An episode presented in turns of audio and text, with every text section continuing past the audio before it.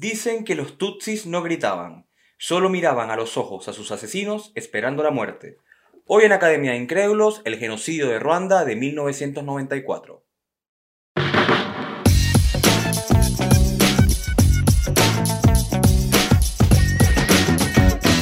Esto es Academia de Incrédulos.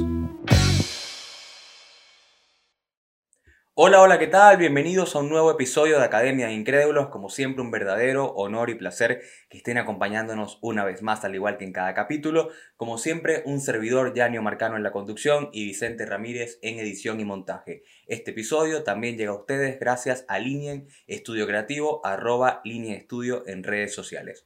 Como mencionamos en nuestro Instagram, arroba Academia de Incrédulos, el día de hoy vamos a conversar acerca de uno de los episodios más lamentables en toda la historia de la humanidad. Al mismo tiempo es uno de los más recientes y al mismo tiempo es uno de los menos recordados. Hablamos del genocidio de Ruanda de 1994.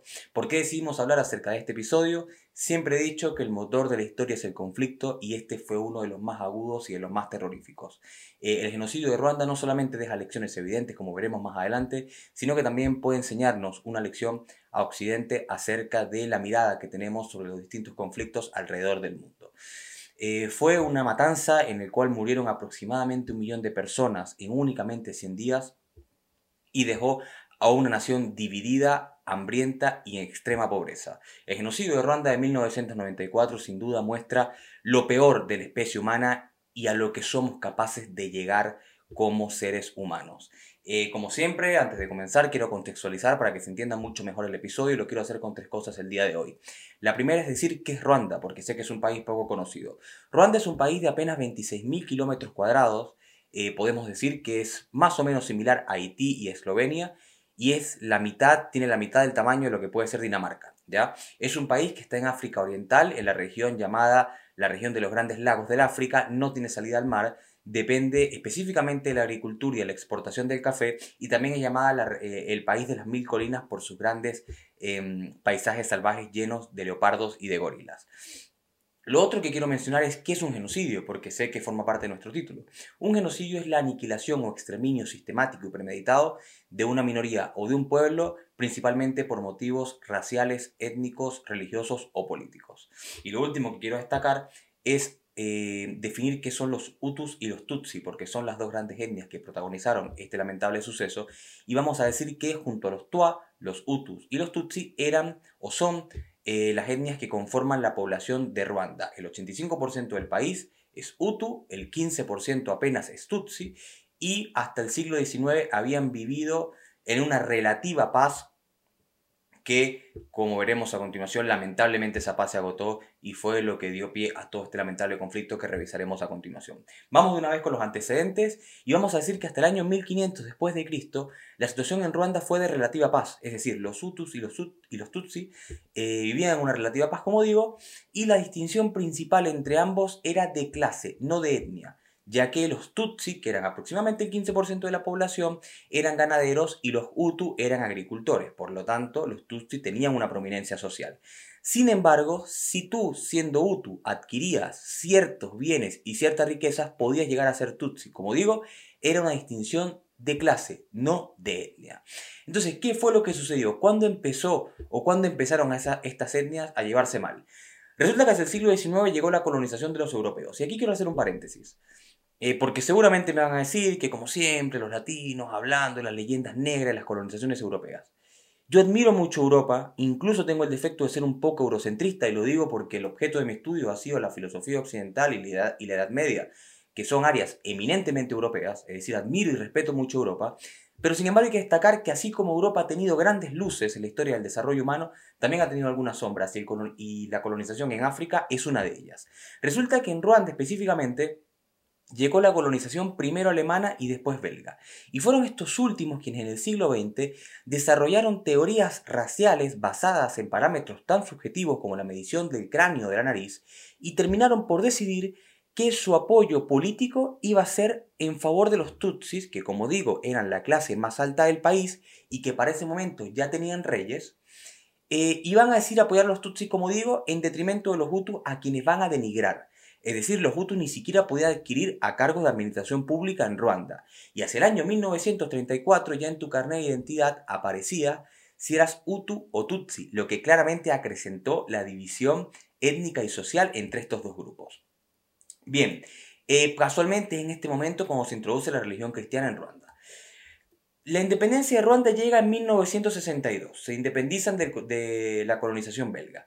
Y es en este momento cuando van a empezar realmente las hostilidades violentas entre ambas etnias, destacando en 1972 en Burundi una matanza de 350.000 Hutus a mano de los Tutsi. Esto es importante, ojo con esto, en 1972 mueren 350.000 Hutus a manos de los Tutsi. Lo que va a suceder a continuación es que en 1973 un general llamado Juvenal Javiarimana va a dar un golpe de Estado, Javiarimana de la etnia Hutu, y va a empezar a hostigar a los Tutsi. Va a empezar a hostigar a los Tutsi y estos van a tener que refugiarse en países vecinos como el Zaire, que, que hoy es el Congo, o Uganda. Y en este grupo de refugiados se va a fundar el Frente Patriótico Ruandés, sobre el que hablaremos a continuación. Resulta que Javier Imana, con todo lo difícil que estaba haciendo la situación en Ruanda, gobernó con cierta sapiencia y digamos que Ruanda se estaba convirtiendo en un modelo para África porque era un país seguro, era un país estable y era un país que parecía salir de la oscuridad. Resulta que hacia 1989 va a estallar una crisis motivada por factores externos, por ejemplo, el precio del café se, desplomó a la mitad de su valor, eh, lo que suscitó una, una, crisis económica importante en el país, y Javier Imán empezó a perder el control de Uganda. Lo que va a suceder a continuación es que van a empezar a, presionar eh, el Frente Patriótico Ruandés de carácter Tutsi a Javier Imana para que cambie las políticas de gobierno que hasta ese momento eran solamente favorables a los Hutu. Lo que va a suceder a continuación es que Javier Imana, presionado, se va a ver obligado en 1993 a firmar los tratados de Arusha, los conocidos tratados de Arusha, donde se formó un gobierno de unidad nacional que estaba conformado por, por miembros de las etnias eh, Hutu y Tutsi. En este momento ustedes podrán decir, bueno, se acabó el problema entonces, porque ya se forma un gobierno con las dos etnias, hay una relativa paz, lo que sucede a continuación es que los tratados de Arusha habían dejado inconformes a todas las partes involucradas. Para los Hutu, de los cuales provenía Javier Imana, representaban una traición y para los Tutsi eran insuficientes. Por lo tanto, esto acrecentó la crisis política que estaba empezando a tornarse básicamente insostenible en Ruanda. El 6 de abril de 1994, un misil alcanzó el avión donde volaba Javier Imana, matándolo a él y a su homólogo de Burundi.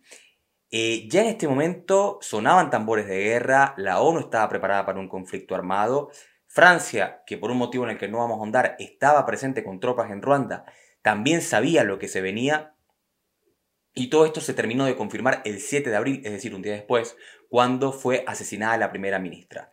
Ese día en Kigali, la capital de Ruanda, ya empezaron y sucedieron las primeras muertes. Esa noche, los Hutu habían tomado varias emisoras estatales en las cuales pidieron que se asesinara como cucarachas a todos los Tutsi y a quienes los protegieran.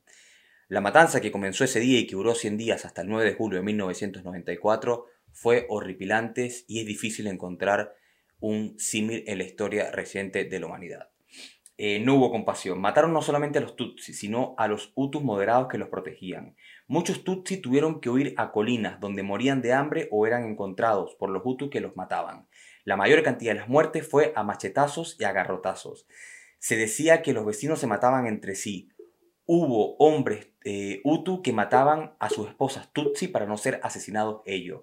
Según Romeo Dalar, un comandante de las fuerzas de la ONU que trataron de intermediar en el conflicto, habían hombres que entre cientos violaban a cada mujer, le cortaban los pechos, le introducían palos y botellas que las desgarraban, mataban a los niños delante de sus padres, les cortaban las extremidades y genitales para que se desangraran. Había gente que pedía a gritos que por favor los mataran de un tiro. Imagínense gente que pagaba para ser asesinados de un tiro.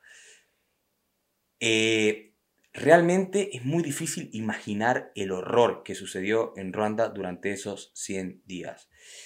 Sé que muchos de nuestros países, sobre todo en América Latina, viven inmersos en conflictos políticos y sociales, pero realmente para nosotros es muy, pero que muy complicado imaginar lo que sucedió en Ruanda durante esos tres meses. El 21 de abril, la ONU decidió retirar sus tropas a los cascos azules de Ruanda, dándole la espalda al conflicto. se decía que si la ONU enviaba 2.000 soldados a Ruanda, el conflicto se detenía, pero en su lugar mandaron solamente a 200. Recién, em, el 23 de junio, la ONU activó la operación turquesa con intervención de una coalición de gobiernos para tratar de detener el conflicto y recién fue el 9 de julio, 100 días después de que había comenzado toda esta masacre, que las fuerzas del Frente Patriótico Ruandés de carácter, Tutsi derrotaron a los Hutus deteniendo el conflicto. Sin embargo, ya para mayo habían sucedido aproximadamente 800.000 muertes.